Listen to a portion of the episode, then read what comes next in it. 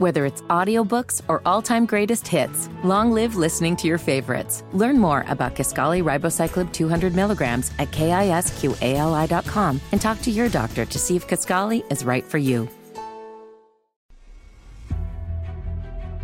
Davis steps under center. Gibson and McClendon behind him. Davis with motion by Richard. Will give the ball to McClendon. He leaps. Oh, he doesn't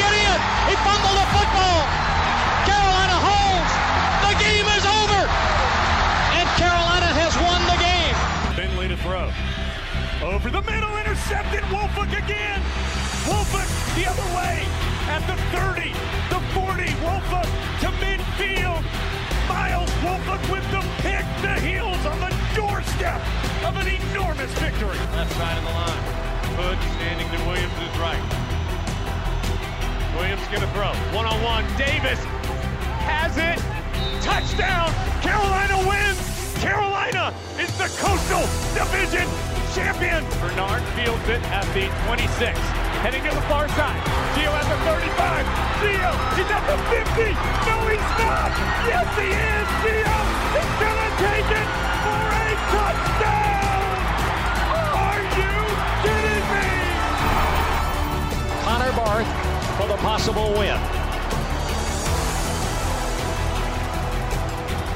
Snap, spot, kick away, high enough, long enough.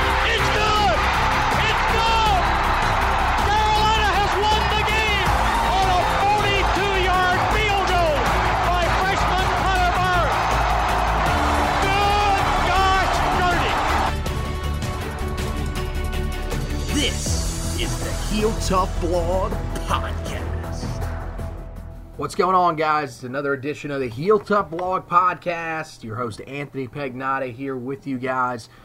As always, by myself today, uh, but we are going to update you a little bit on the transfer portal, what's going on with Carolina, uh, they, who's uh, entered their name in, who has Carolina brought in since the last time that we updated you. Of course, that was just two days into uh, the start of guys entering their name into the transfer portal. The portal itself not officially open until tomorrow.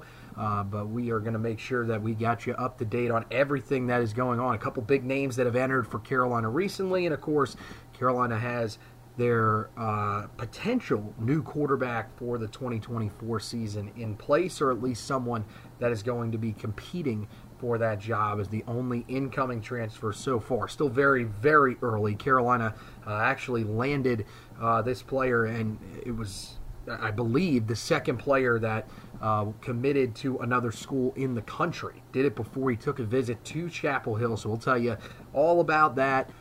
We have Taylor Tannebaum of the ACC Network. She stops by with us as well to tell us a little bit about what she saw last Saturday night on the sidelines in Raleigh when it came to Carolina. Did she see any sort of fire from these guys? Was there anybody that was angry? We'll ask her that question and a little bit about the future of Tar Heel football, what she thinks could be on the horizon for this team as they enter a little bit of uncertainty now with Drake Maye leaving and uh, you know potential staff changes that could be on the horizon, but uh, at this point don't really know uh, if there's going to be any moves that are made.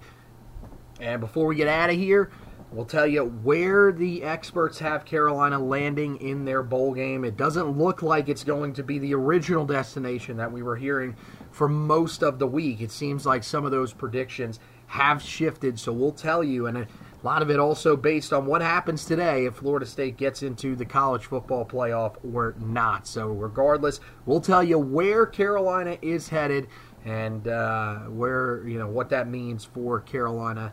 Uh, we'll also have you uh, up to date on that once Carolina's bowl game is selected. Me and Josh expecting to do an edition of the podcast maybe sometime tomorrow or potentially on Tuesday.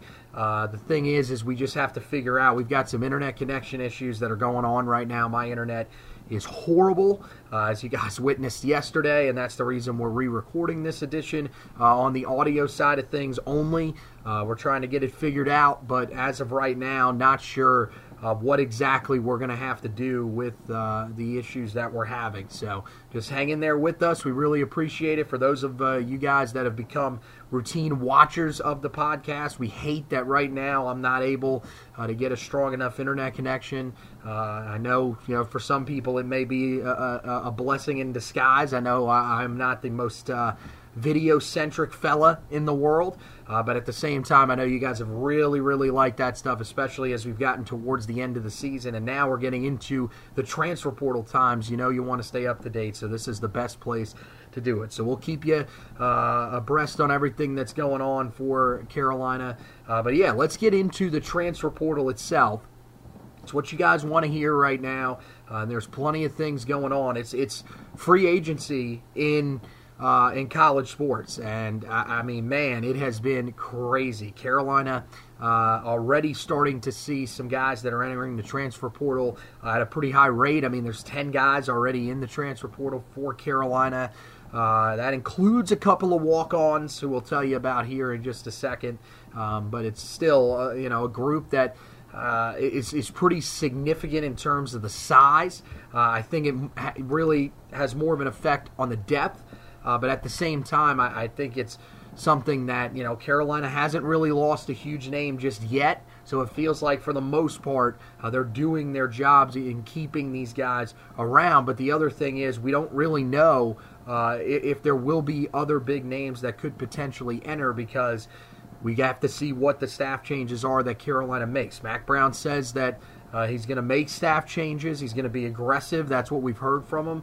I don't know if that's going to be the case because as of right now, there haven't been any moves, and it's really hard to believe that there haven't been any moves because, I mean, we, th- this is a team that did not finish the season the way uh, that many expected them to. So who knows? We have to wait and see. That'll determine a lot about what happens uh, for Carolina. But uh, let's you know look at the guys that are already in there. Last time we were on, we told you Kamari Morales uh, was the first name to enter. Kedrick Bingley Jones, uh, the second, Jefferson Boaz, and Elijah Green uh, entered as well. So those were the four that we knew of at the time. Not really any significant losses there uh, for Carolina. The next few days were focused really on special teams uh, and you know some guys that are reserve players. Jalen Brooks, a guy who played a lot on special teams these last couple of years, also was a depth linebacker. He enters walk-on player though, so it doesn't free up a scholarship for Carolina. Same with Milad Ajiapur, uh, and a, linebacker that again buried deep, deep on the depth chart. Uh, didn't even dress for a lot of games this year, uh, but did have some times where he did play on special teams. Most of that came last year. Uh, but then you get to Ryan Coe, the backup kicker. Uh, he started the year as the starting kicker, but when Noah Burnett took over, started succeeding the way that he did. Ryan Coe uh, never returned to the lineup. Now he did have an injury. Um, it's kind of unclear as to whether or not that was something that lasted throughout the year, or if that was something that uh, you know he dealt with was able to come back, uh, but chose not to in order to preserve an extra year of eligibility. It looks like that could be what ended up happening for him. So he's now in the transfer portal. He'll be looking for his fourth destination, but he is a grad transfer, so it doesn't matter where he ends up. He will play. Cole Maynard, the punter. Uh, he was uh, a guy that was a reserve punter for Carolina this year, but more importantly, he was the holder for Noah Burnett. He's been the holder for him each of the last two years, and he's had a lot of success doing it. Noah Burnett uh, has, you know, been pretty accurate for the most part. He faded a little bit down the stretch of last year, uh, but from you know what we can tell, and again, not experts at uh, holding and, and the techniques that you have on special teams. Uh, it did not look most of the time like it was his fault. He did a really good job. Uh, that relationship between holder and place kicker is an important one. Now, Carolina will have plenty of time to establish a new one for Noah Burnett with whoever will take over for him. Uh, but that is an area where, you know, Carolina special teams wise hasn't been great. Losing a guy like that, you never know the type of effect that it can have. But it, it seems like this was something that was on the table once you saw Tom McGinnis take over the punting duties after uh, Ben Kiernan went down for the season. That's the other element of this. Ben Kiernan uh, will not be back. I, at least that's the expectation. I do not actually remember him walking on senior day. So uh, that is certainly something. I, I, was thinking about that the other day. He did not walk, but there is no way that he still has eligibility left based on uh, what we've seen from him in the past. I mean, he played uh, all five years that he was here at Carolina, got the extra year, of course, because of COVID. Um, but he played in just about every game. He was the team's starting kicker, uh, and then this year played in five. But I don't know. Maybe with five games, they'll they'll give him a little bit of a reprieve. I know they've started doing that for bowl games. Uh, the if it, the fifth game for players is a bowl game, they don't count it against their eligibility. So who knows? Uh, but if he is gone, that means Carolina uh, will not have their top two holders from a year ago. Uh, Kiernan held for Ben uh, for Ryan Coe, excuse me, before he went down uh, with his own injury. Of course, he hurt his leg uh, after uh, you know a block punt, picks up the block punt. Didn't get the first down, but got close enough to where they called it a first down in the game against Syracuse and was lost for the year. So, uh, yeah, we'll have to see. Uh, so, some depth there that probably gets called into question now at punter. Um, although they do have Lucas Osada that's coming in uh, as a in the 2024 class out of the high school ranks, so should be fine uh, on that front. And you can always find you know guys that'll be walk-ons there. Uh, the bigger concern is the last two names that have been entered into the transfer portal, and it started uh, the other night on Friday with George Pettaway announcing uh, or, or rumors that he will eventually announce that he is in the transfer portal. I have not seen anything to this point as we sit here on Sunday morning uh, that says he is officially in the transfer portal. No confirmation from him, uh, nothing official from anybody uh, around the country, it doesn't seem. So, again, this seems like this is still just an expectation, which maybe that is a good thing. But it's still, it wouldn't shock me if he does end up going. Uh, he did redshirt this year after four games to preserve a year of eligibility. And typically, when you do that, uh, at this point, it means that you're looking at your other options, and more than likely, you're going to enter. Um, although there were some rumors that he could potentially be redshirting and then trying to see if he can climb the depth chart next year and would still have that extra year of eligibility. Uh, the thing is, is that you know you look at where he's been on that depth chart. He's been buried below guys like, of course, Omarion Hampton at starting running back, British Brooks, who, you know, all the years of extra eligibility, I think, have, have played a factor in how this room has looked for a while, and maybe some of uh, the, you know, discretions that the other running backs have had. Uh, Caleb Hood is a guy that you know the staff has really, really liked. He's done a great job. I mean, we thought he was a guy that would probably be fourth or fifth on the depth chart at running back this year. He was third uh, for the majority of the season after climbing over Elijah Green. Um, Elijah Green, you know, gets gets buried with George Pettaway on the depth chart, and honestly, Pettaway was probably the fifth running back, even behind Green. So. Uh, you know, they try to move him a little bit into the slot in fall camp. They say, hey, we'll, we'll see if we can get you some reps there. Uh, they wanted to do everything they could to try to get the ball in his hands at least a little bit to keep him satisfied. Uh, but it doesn't seem like there, you know, there, there was enough there. Although you do wonder if he doesn't end up choosing to redshirt, does he play a little bit down the stretch of the season in the slot where you saw guys like Nate McCullum, uh, even Doc Chapman to a certain extent struggled to make an impact uh, in the slot. You never really know. So it would have been interesting, but if he enters, it makes a lot of sense. And the thing with that is, is that now the running back room looks a lot different. The depth there uh, is, I'm not going to say it becomes a concern. Uh, it's really more about the future depth of this room. Um, you look now, Omarion Hampton is not going anywhere. Uh, he's going to be there for Carolina. He's going to start next year for the team, as you would expect. Then you're going to have backup running back Caleb Hood. He's a guy that, again, staff really likes, catches the ball well out of the backfield, more of a physical downhill runner in between the tackles, needs a little bit of better blocking, but still very solid backup that we've seen produce in his time at Carolina. Then you get to the rest of the group. there's only two other guys that w- would be on scholarship as of right now. Carolina has only recruited one running back in each of the last two classes.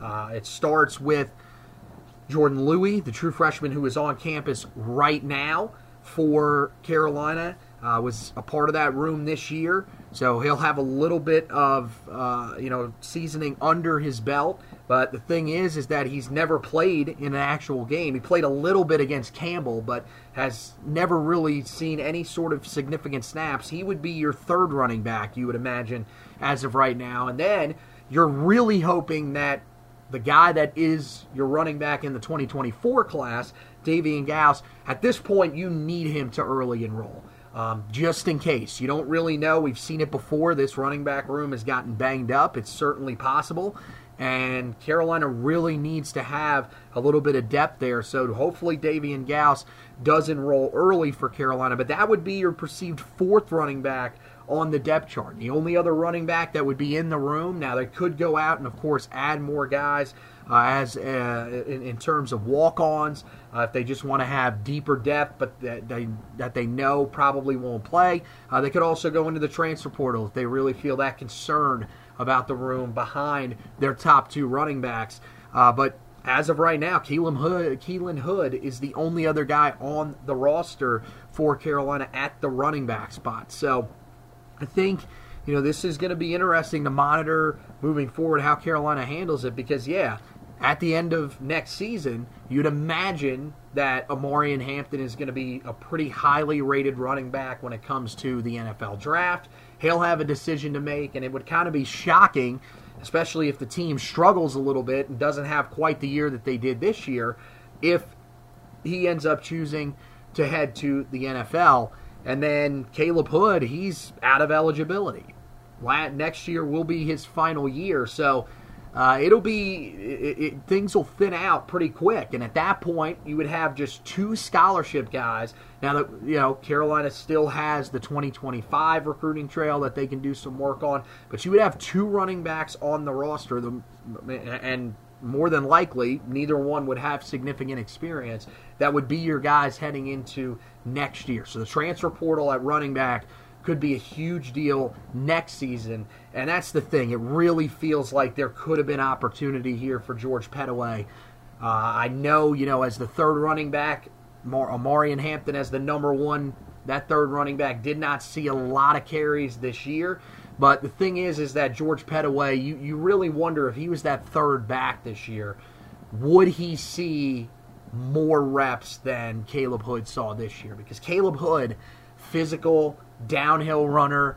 Um, British Brooks was kind of like that. I think he was, you know, uh, not not nearly as physical as both Hampton and Hood. Uh, but that's the thing is that Hampton and Hood are very similar types of players. They're guys that are going to thrive in between the tackles. Neither one of them uh, is going to beat you with a ton of speed. That's not to say Omarion Hampton isn't fast. He has that good combination that we talked about so much of speed to power. But at the same time, I, I think that you, you kind of need somebody that can change the game with just pure acceleration and speed out of the backfield. And I don't think Carolina's really had that in the last few years. I thought, you know, that was Elijah Green um, before he sort of built himself up a little bit differently, uh, heading, you know, before last season. And we saw the way that he played towards the end of last year. Um, this is a guy, though, in George Pettaway that I feel like with how quick he is, um, and you know, I, I think just the pure speed that he would provide he would be a game changer for Carolina in that backfield and would really be a change of pace back like we've heard so much in the past that teams have used because you would go from a guy that really could you know just beat you down in between the tackles to somebody that's going to test some of your guys on the outside with their speed. So uh, not to mention his ability to catch the ball out of the backfield uh, that's that's going to hurt for Carolina if they don't have him. Uh, the other guy that enters the portal that's a pretty significant one is Andre Green Jr. Wide receiver.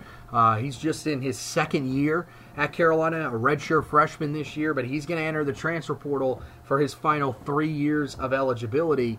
Uh, and this one, this one stings for sure. uh, for Carolina because this is one that a uh, really talented young guy. Uh, he had some opportunities. You know, saw him at the end of last year in the bowl game against Oregon, and he was fantastic. Uh, again, didn't get the ball thrown his way a ton. Kobe Paysour was the guy, but that there there wasn't really the rapport there with Drake Maye and Andre Green Jr. for him to get a ton of targets in that bowl game. We thought this would be the offseason where we would see him take a significant step up.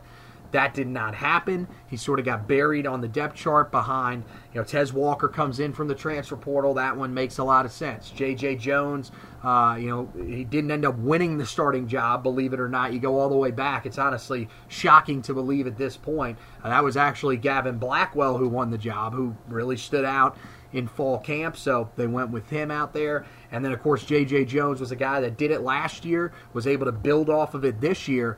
Uh, so he gets buried behind those guys on the depth chart and never really is able to make an impact. Saw some pretty significant reps early in the season, but when he was on the field, he just wasn't able to be the guy that we thought he was going to be able to be. But the thing is, it was still early in his career. You were hopeful that maybe this coming off season, he'd be a, a redshirt sophomore. Maybe this was where things could click, and there would potentially be an opportunity there for him, uh, considering the fact that Tez Walker still has to make a decision on the NFL. Uh, and, and to be honest with you, I mean, Gavin Blackwell, I get it. Gavin Blackwell, you know, he's a guy that stands out in spring and fall, but when it comes to getting on the field and making the plays, it seems like both times that we've heard he's going to take a step forward, he just doesn't. So I feel like there was an opportunity there for Andre Green Jr. to potentially, at, at, the least, be the third wide receiver, potentially be a guy that starts for Carolina next year. And it would have been really helpful to have someone with his jump ball ability as a red zone threat. But now it appears that he's uh, he's gone. He entered the transfer portal. Actually, there's no appears. He did. Uh, I forgot about that for a second. He did actually confirm on Twitter that he is entering the transfer portal. So uh, that one stings for sure. Carolina's got to find a way uh, to you know sort of replace that sort of talent. Although the good news is is that this is a position that Carolina has recruited uh, at a pretty high level, and maybe that's part of the reason why he ends up entering the transfer portal is because he sees what's coming in behind him and what is already in place in the true freshman. Uh, Chris Culliver's still there. I- I'm still a guy that thinks that at some point here soon, he is going to be a, a big time player. Uh, compared him a lot to Dyami Brown. I think that the opportunities are going to be there for him, and I find it hard pressed to believe that he is not going to find a way to make a pretty significant impact. Christian Hamilton, another really talented guy, can play in the slot or on the outside. Paul Billups, the second, another guy that really is anchored to the outside. A guy that can win some jump balls. So maybe that's the guy that Carolina looks to to sort of replace the role of Andre Green Jr. and be that guy that you know could be the future of the red zone offense. And you know, then you look at the guys that are coming in in this next recruiting class. Uh, Javarius Green will not play on the outside. Pure slot receiver, uh, smaller guy, uh, but exactly what Carolina needs in there. Uh, it really comes down to the two guys uh, that are the headliners in this class. Not to say Javarius Green isn't, but two four stars in this class. Jordan Shipp, who I think has shown us his entire senior year of high school that he is more than capable of being a guy that can come in uh, and eventually be a very significant contributor for Carolina. And then uh, you got Alex Taylor, who didn't have the greatest senior year at Grimsley High School, but is still a really, really good player, complete receiver, and one that Carolina has a lot of hopes for. So, I mean, with all those guys potentially having an impact on the outside, I think uh, that could have been part of the reason why Andre Green Jr. enters. But you hate to lose talents like him and Pettaway. You brought him in. There were so many uh, expectations for both of those guys. And the other thing that is a little concerning about that is that both of those guys are two of the biggest names that you landed in recent years out of the state of Virginia. So now you've seen Tony Grimes, George Pettaway, and Andre Green Jr. leave.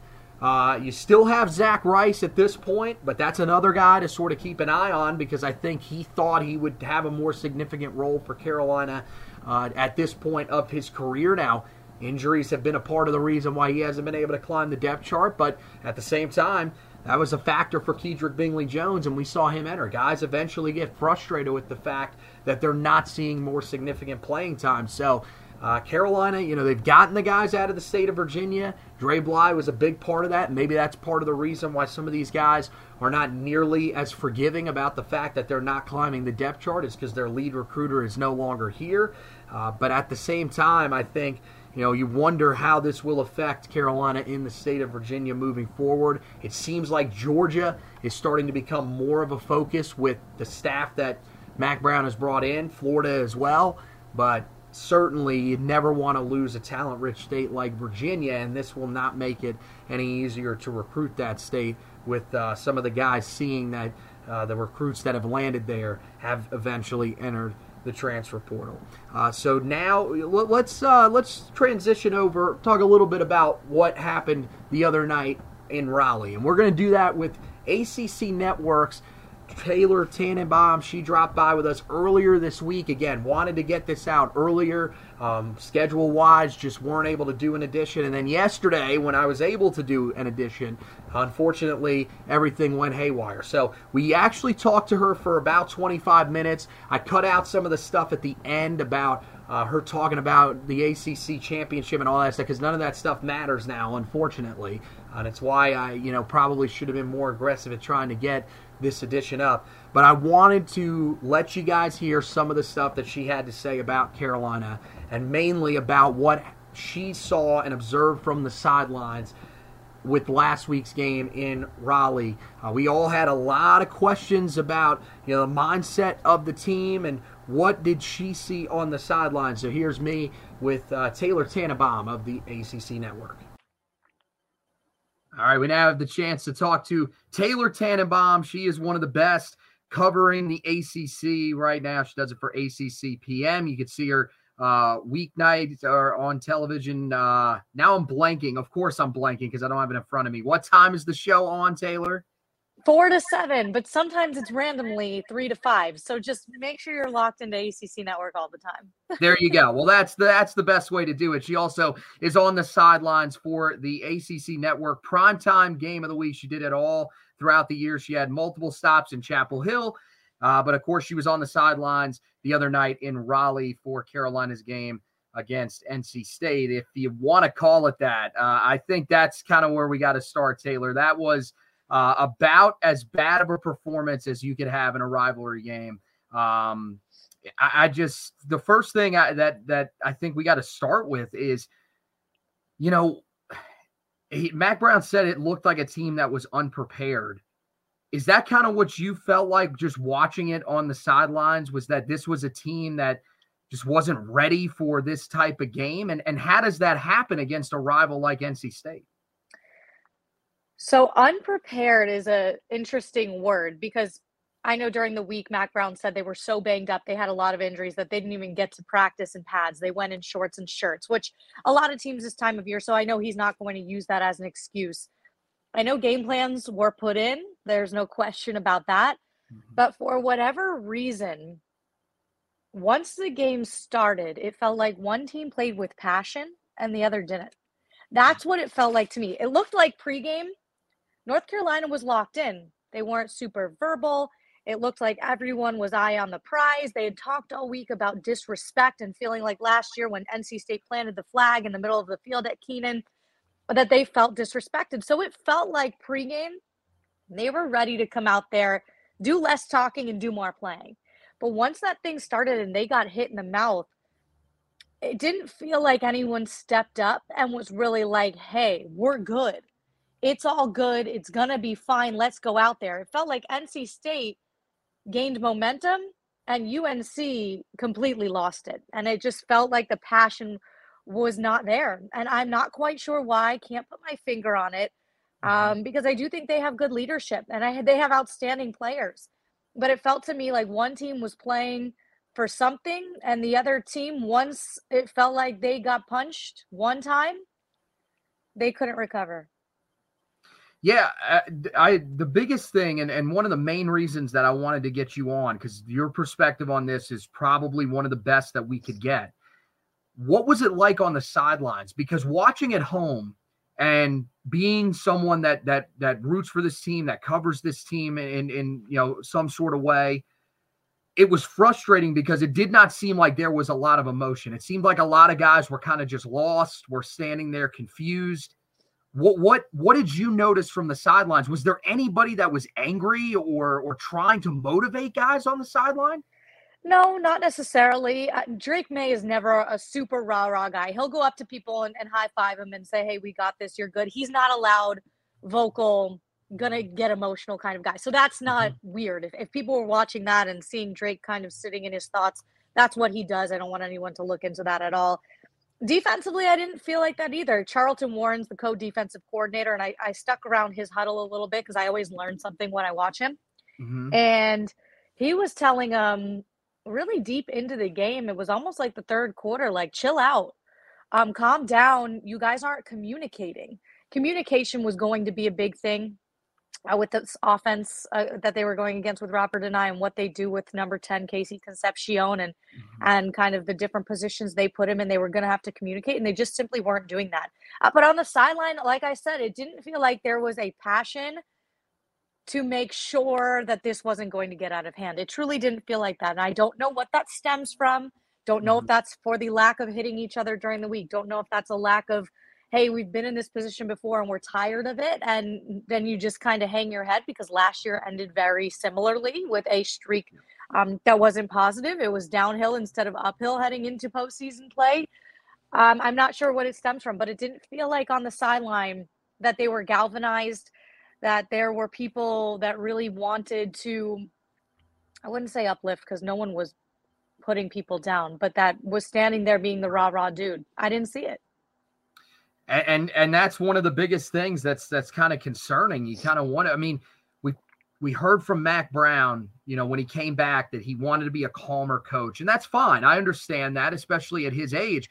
But at some point, like you need some fire. Like you want to see something like what you saw at Texas. You don't need to be a guy that's getting in guys' faces. Like, look, I, am a guy that's a New York Giants fan when it comes to the NFL. I don't need Brian Daboll on my sideline. I don't need you yelling at, at Drake, yelling at these dudes. But like, I just like to see somebody that's really gets gets a little ticked off that hey, we're not playing well. You know, if, even if it's a player that says we need to step up, and I, I think that's that's the frustrating part. Now, do you? Yeah, I, I, think a lot of the conversation from Tar Heel fans revolves around Mack Brown. And he says in the post game press conference that he's going to be back.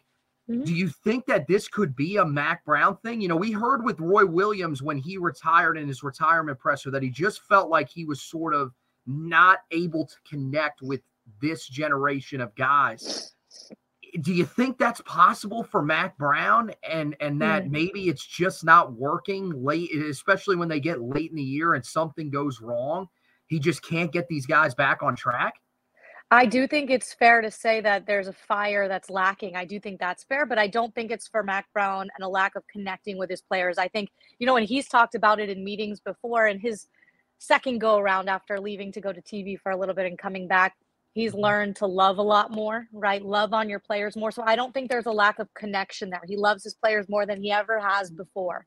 Um, but I do think there's a fire aspect to it that I don't know if it's not him or if there's, you know, people you need to put in place for that, um, that you need to find that.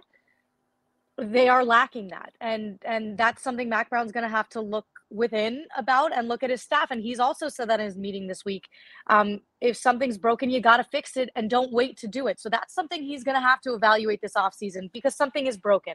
The way that they have finished the last two years with a quarterback who's potentially going to be a number one overall pick, with four stars all over the field, with dudes, with a really good coaching staff in place as well. Something is broken and needs to be fixed. So he will look at that. I don't there is a I would agree that there's a lack of fire in some capacity, but I don't mm-hmm. think it's for a lack of Mack Brown being able to connect with his players. I think he does that to the best of his ability.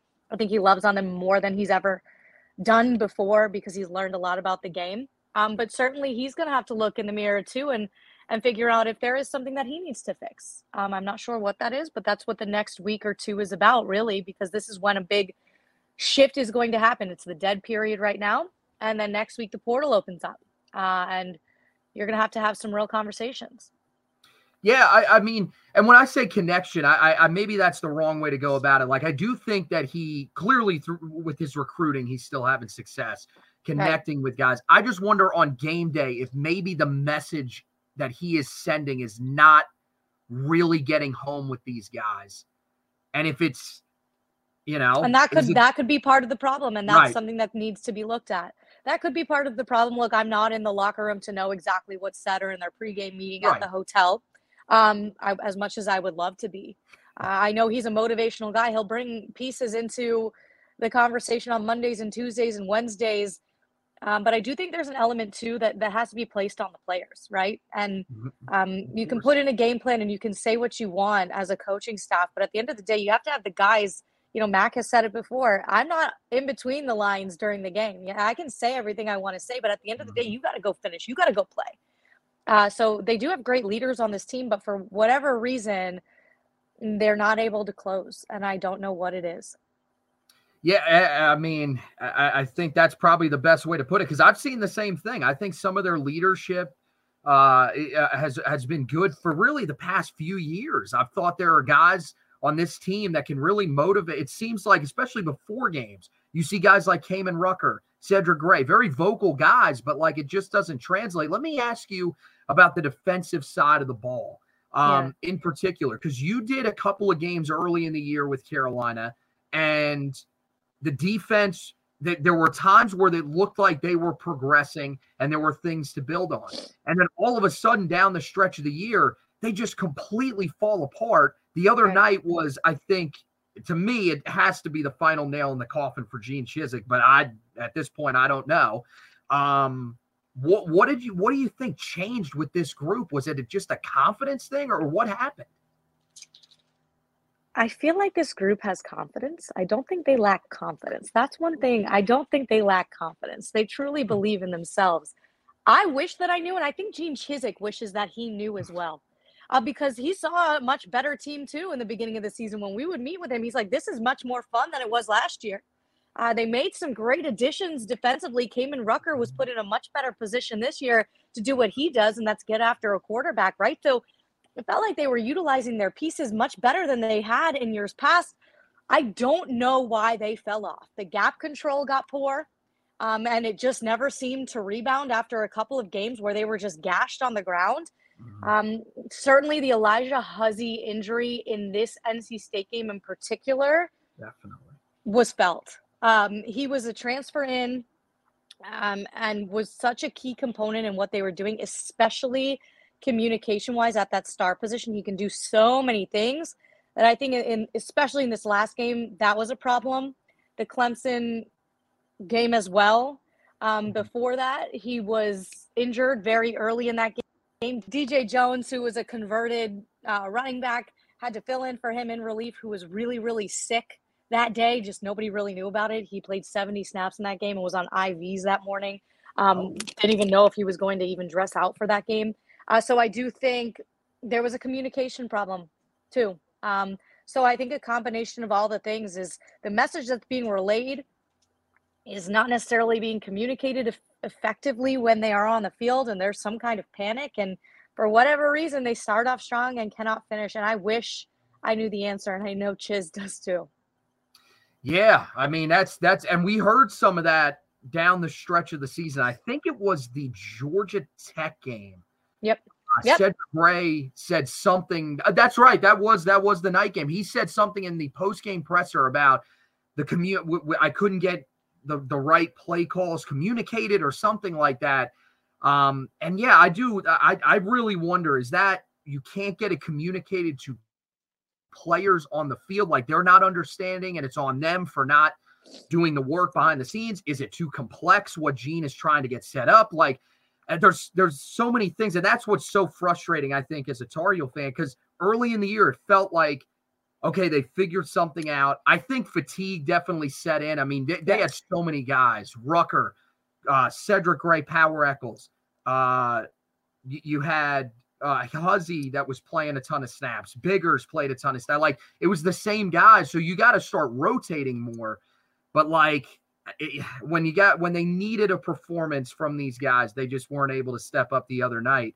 Now, No, that look, the offense wasn't great the other night either. Um, I think there are definitely some people that are questioning what this means for for Drake Maye overall. I think we know that that Drake Maye um, is is gone. Yeah. But you know, when you look at Drake Maye, I've seen some people, and I had a guy the other night when we were recording the podcast reacting to the game, told me that he doesn't think that Drake Maye is anything special. Um, I, I do not agree with that at all. Okay, I was that's where I was going with that. Like what do you think about people that question him based off of this year's performances against Clemson and State and, and even last year, so, sort of what we saw from him down the stretch? I think it's a total team effort, and you can only ask him to do so much. Uh, his mm-hmm. receivers have to create separation. Look, Clemson defensively and that secondary, they were all over those North Carolina receivers. So you have to hold it one extra second. And you're going up against a Clemson defensive front that's really darn good. Um, so I think that's a factor in and of itself. And against NC State, they're one of the top. Look, the, the last couple of games of the season for North Carolina were three of the toughest defenses they were going to have to play this season. Mm-hmm. And that's that's the reality of the situation. They knew that going in. Um, I think you saw the guts of Drake Maye. first of all. He sprained his ankle very late in that game, and he was hurt. Mm-hmm. I saw him at that 10. He was hurt. He was not going to and this game on the sideline. There was no way that was going to happen. He was going to ride and die with this team, knowing full well they were about to walk off that field with an L. He rushed for 100 yards. When they could not find a productive run game with Omarion Hampton, he took it upon himself to do so. I, I, I think maybe the numbers aren't were what they were last year. I do think they leaned on the run a ton more this year, which also skews those numbers quite a bit for Drake Maye. But you saw even in the NC State game, uh, the throw he made to John Copenhaver for the touchdown was an incredible throw. There, there's very a handful of guys, even in the NFL, who could struggle to make a throw like that. He's still a spectacular talent. His upside is massive. He is still mm-hmm. very young. He's like 20 years old. I'm not. I don't even think he's 21 years old yet. Um, the way he processes, uh, the way he studies, he already studies like an NFL talent. I've asked him about what his routine is before or after a game he looks at film on the way home. He looks at film in bed that night. He watches the TV copy kind of as a fan as well to get a different perspective with other angles to listen to the analysts as well because he's going to learn something from that. He then goes in and watches with Coach Lindsey and then they watch it as a team as well. This is the this is a guy who's more competitive than majority of the people you will see on a football field. He cares more than anybody else and he has the raw talent. Um, at the NFL level, it's a little bit different. Everybody is elite, right? Mm-hmm. Um, he has to be put in the right position but I think there it's only up from here for Drake Maye. He's, in my opinion, a generational type guy. I think pieces around him make a difference, and maybe it wasn't the ending they would have hoped, but he can only do so much himself. I mean, that's how I felt. And there are a lot of people that have pushed back on me that say your quarterback's got to step up in the most important moments. But I mean, I've seen it the last couple of years. I think his offensive line falls apart on him late in late in the year. Um, I love Tez Walker. I think he did some great things for Carolina this year. I love the story. I thought the the route that he ran on the one interception, he just yeah, he, he routed up. it off. He barely tried to run the route. Like it, it, right. it was just, and part of that was probably frustration. But like you got to like in the NFL, you're going to have to do that. So like, and I think Tez will. I, in my opinion, I think Tez will come back because of that. He's still very raw. He's great when he's mm-hmm. running, streaking down the field because he's fast and he's a beautiful watch. When you watch him run, it's really pretty. Um, but there are certainly things he needs to be better at, and that's mm-hmm. part of it too, right? Your guys have to step up around you as well. And and look, at the end of the day, last year Drake Maye had guys who were played at the NFL level eh, at the wide receiver position. You look at what Josh Downs is doing, and and Green, and and, and what they were capable of. He didn't, you know, he, he gets a Tez who's still very raw, and some guys who maybe aren't on that level just yet. Um, so I think that plays into the the hand as well. Well, so what do you think about the, the sort of the future moving forward? Drake uh, now, you know, going to be gone. Um, you know, I think it's it's it's definitely part of the reason why you know Carolina fans are a little bit concerned about the overall direction of the program. Um, you know, I, I think with the transfer portal, there there's a lot of hope. Although the get the name that was rumored yesterday, I don't think has a lot of fans excited. Max Johnson from Texas A&M isn't exactly inspiring a lot of confidence. Um, but still, I mean, do you think that this is a team that is still capable of, of finally getting over that hump, or or have they seen the best of what they're going to see having uh, NFL quarterbacks and guys that are, you know, I mean, we still have to wait on Sam Howell, but guys that we expect to be pretty good NFL quarterbacks uh, for the last five years now gone. Well, I think more than anything, the focus needs to be on the defensive side of the ball. Yeah, for sure. And for whatever reason, it's it's it's been the weakness the last several years, and and it continues to be so. So that's I certainly think where the focus needs to be. What that means, I don't know. Um, if that's at the top down, if that's personnel wise, I'm I'm unsure. But that's certainly where the focus is. Um, you know, I do think if they win a bowl game, a nine win season for North Carolina football is still pretty darn good. Well, it is underachieving when you have a guy at quarterback who should be a number one overall pick and you had the expectations starting 6 0 this season mm-hmm. that you had. I don't know what the future holds. I really don't, especially with the transfer portal. It is it's harder than ever to really know.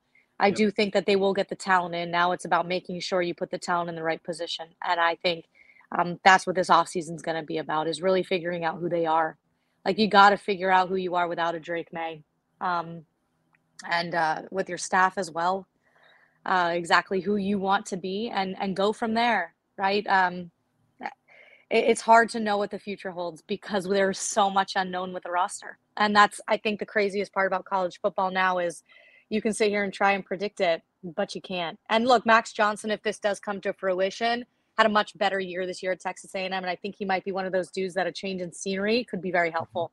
He's been through a lot at Texas A&M, coaching changes and injuries and benchings and starting, and there's been a lot going on. Uh, so maybe a change of scenery could be good because he did show some flashes this year. Mm-hmm. Um, but with that being said, I think there's a lot more to it. The defensive side of the ball is one. Uh, the coaching staff needs to look itself in the mirror and figure out what where the disconnect is at. Um, and then getting your players in the right position to succeed. Look, Chip Lindsey will be in year two if this if this stays status quo, which is a big deal. I think you know implementing your system in one year, as good as it was, will be better in another year. Um, so that has to be the jumping off point on both sides of the ball.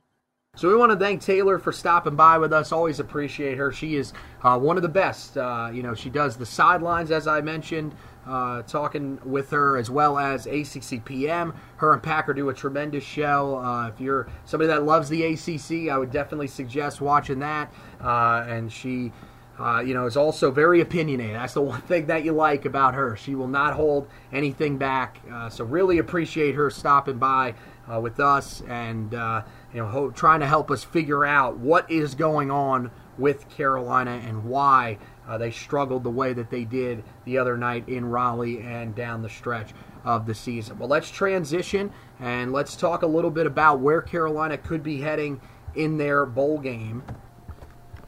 At this point, it's pretty much different all across the board, and uh, this is pretty much the ACC at this point. There's not a lot known about where certain teams are going to head. Notre Dame plays a big factor in it. Uh, Florida State getting into the college football playoff plays a big factor into this. So ultimately, uh, I, you know, these are ones that you kind of have to take with a grain of salt. But Carolina was in more of that prestigious late December, early January type of range for the majority of the time here. But now, you know, the Pop Tarts Bowl, that's one of the more prestigious bowl games. Carolina is predicted to go there by Bill Bender of the Sporting News, take on Oklahoma State. Uh, you do have one prediction uh, still being held out for them to make it to the Gator Bowl.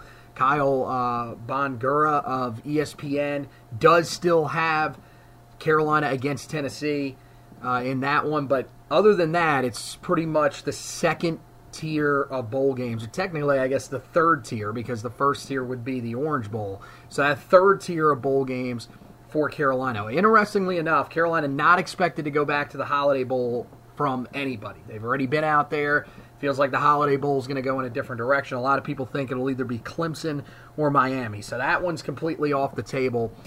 The next tier of bowl games is pretty much the Duke's Mayo, Sun Bowl, Pinstripe Bowl tier. Um, and look, the Duke's Mayo Bowl, it makes a lot of sense to bring Carolina back to Charlotte. Uh, it would be just unbelievably ironic if Carolina does end up back in Charlotte because that's the exact same way that Sam Howell closed out his career. Uh, you do wonder if that is the case with the game being in Charlotte. Is that a game that Drake Maye does want to play in because he has the connections as well, just like Sam Howell did to this area.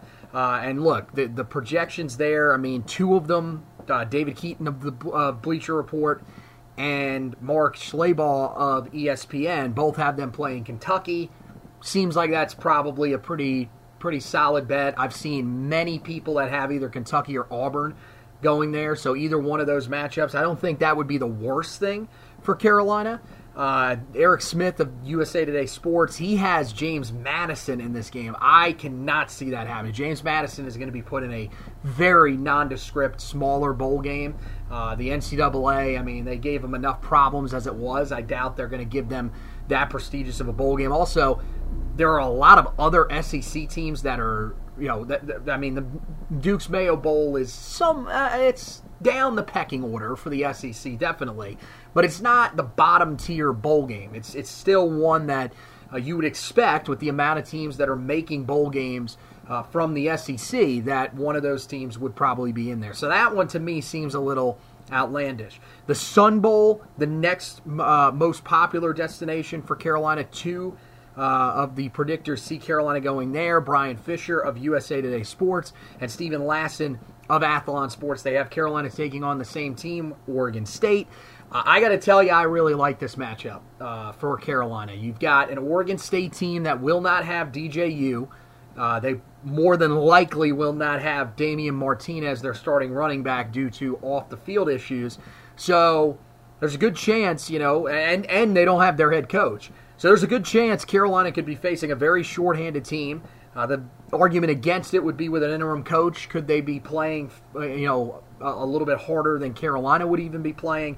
But I think Carolina, they, they got to know how important their bowl game is. To get to nine wins back to back seasons, I'm not saying that eliminates everything that happened, but you want there to be a, a palate cleansing type win at the end of this. And you want people feeling going into the offseason uh, that things are, are, still in a solid spot and that Mack Brown is taking this program uh, still in the right direction. So, I mean, I think that that's one of the more attractive ones that you could see.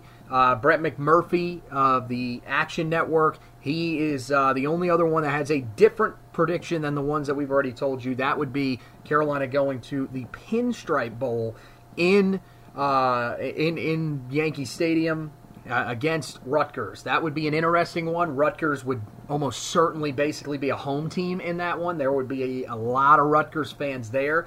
Uh, Rutgers is also probably a, a, a, really bad matchup for Carolina, if we're being honest. Team that's very run heavy, very good defensive team as well. So I think that's probably one that Carolina would like to stay away from love the venue, very prestigious, one that would be a lot of fun for Tar Heel fans to go to. That might actually be one that I would even try to consider getting myself up to at some point, but uh, that's definitely one that I think at this point Carolina would like to stay away from. So, really, the fact of the matter is things are all over the board for Carolina. There's so many things that have to happen for uh, Carolina to land in certain bowl games there's a chain of events that we have to see how they play out with the college football playoff before we end up actually, you know, finding out where Carolina goes. Uh, I think we'll learn pretty quickly what range they will be in. And I think probably the safest bet, to be honest with you, is the one that the people that predict this stuff have popping up the most for Carolina. If I had to guess, I think it's the Duke's Mayo Bowl. I think they're in that tier. I think they feel like there's more of an attraction uh, in this area for Carolina than the other bowl games that are in that area. The only other thing that I would say is in that tier, uh, there is you know Virginia Tech. Virginia Tech also has a very big fan base here in Charlotte, so that could be another team that they potentially want to put in those seats. Virginia Tech also feeling a little bit better about their program than Carolina is, maybe more motivation to show up to the bowl game, whereas Carolina could be looked at as one of those teams where fans won't show up because this is a bowl game that many of them, especially in the middle of the season, did not expect to be in. So it'll be interesting to see how they balance it. But uh, you know, it, it, this is something we'll learn about here later this afternoon. Should be, I think, around like two thirty, three o'clock is when they're saying that they're going to reveal most of those bowl games. You know, for the most part, they'll be talking about the college football playoff, uh, you know, semifinals and uh, the New Year's Six bowl games. Those are the ones they primarily look at. And this year, I could take them a little longer to get to that, considering uh, how much controversy and back and forth a lot of people are having about the playoff field. But regardless, we'll keep you up to date on the website, heeltoughblog.com. Guys, make sure you head over there right now. Check out everything that we got going on uh, on the you know bowl side of things. I got an article uh, that'll be uh, going up here shortly. Kind of lay those out again. I'll go a little more in depth on why uh, I like the matchup against Oregon State probably the most out of any of them, uh, and also Make sure you check out all the transfer portal stuff that we got going on right now, guys. It is still that crazy time. Carolina hasn't lost anybody significant just yet, but it feels like this is going to be a little bit different than last year. Last year, it was a sprint to get into the transfer portal. Guys at the end of the season, and part of that was because you know they had to wait considering the fact that the team was in the ACC championship game. This time around, guys have already had those conversations. It seems like they're sort of dragging this out a little bit. Each guy kind of wants their own day uh, to, to, for people to talk about them entering the transfer portal. Um, so we'll see how, how much longer this goes on for Carolina. And again, the staff changes, if there are any, we'll have you covered on that front, and we'll also have you covered on the transfers that could come out of that. Uh, in the meantime, on the basketball side of things, Carolina with a big win yesterday, a big come from behind win yesterday to open conference play as they take down Florida State, a 22 to 0 run for Carolina at one point in that game. Go back, read the article on the website. Josh has you covered on that front uh, on a win that sends Carolina to 7 and 1, their best start since the 2017 2018 team.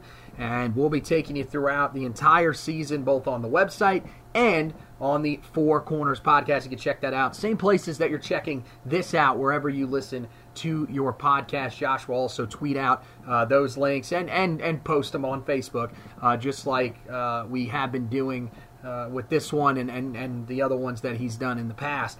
Again, guys, uh, really appreciate your flexibility. Hope this was a much better listening experience than yesterday. Uh, for those that are big watchers of the podcast, uh, I may try to turn this uh, into a waveform edition like we used to do, uh, just so that you guys have something. Um, I, I, I, I hate that we're having to deal with this stuff. They're hoping that they can get somebody out here today to take a look at this internet, and hopefully we can get it back on track. But if not, uh, look, you guys have loved the video editions of the podcast so much that we'll have to figure out a way to get it done. Uh, so don't don't worry, those video editions not going anywhere. We've worked way too hard to get where we are at with those. So uh, we'll just have to work on the fly and figure out some solutions. May not be as many editions of the podcast that we've had in the past, but certainly uh, we'll still make sure that gets done. But for now, uh, that wraps it up for this edition of the podcast.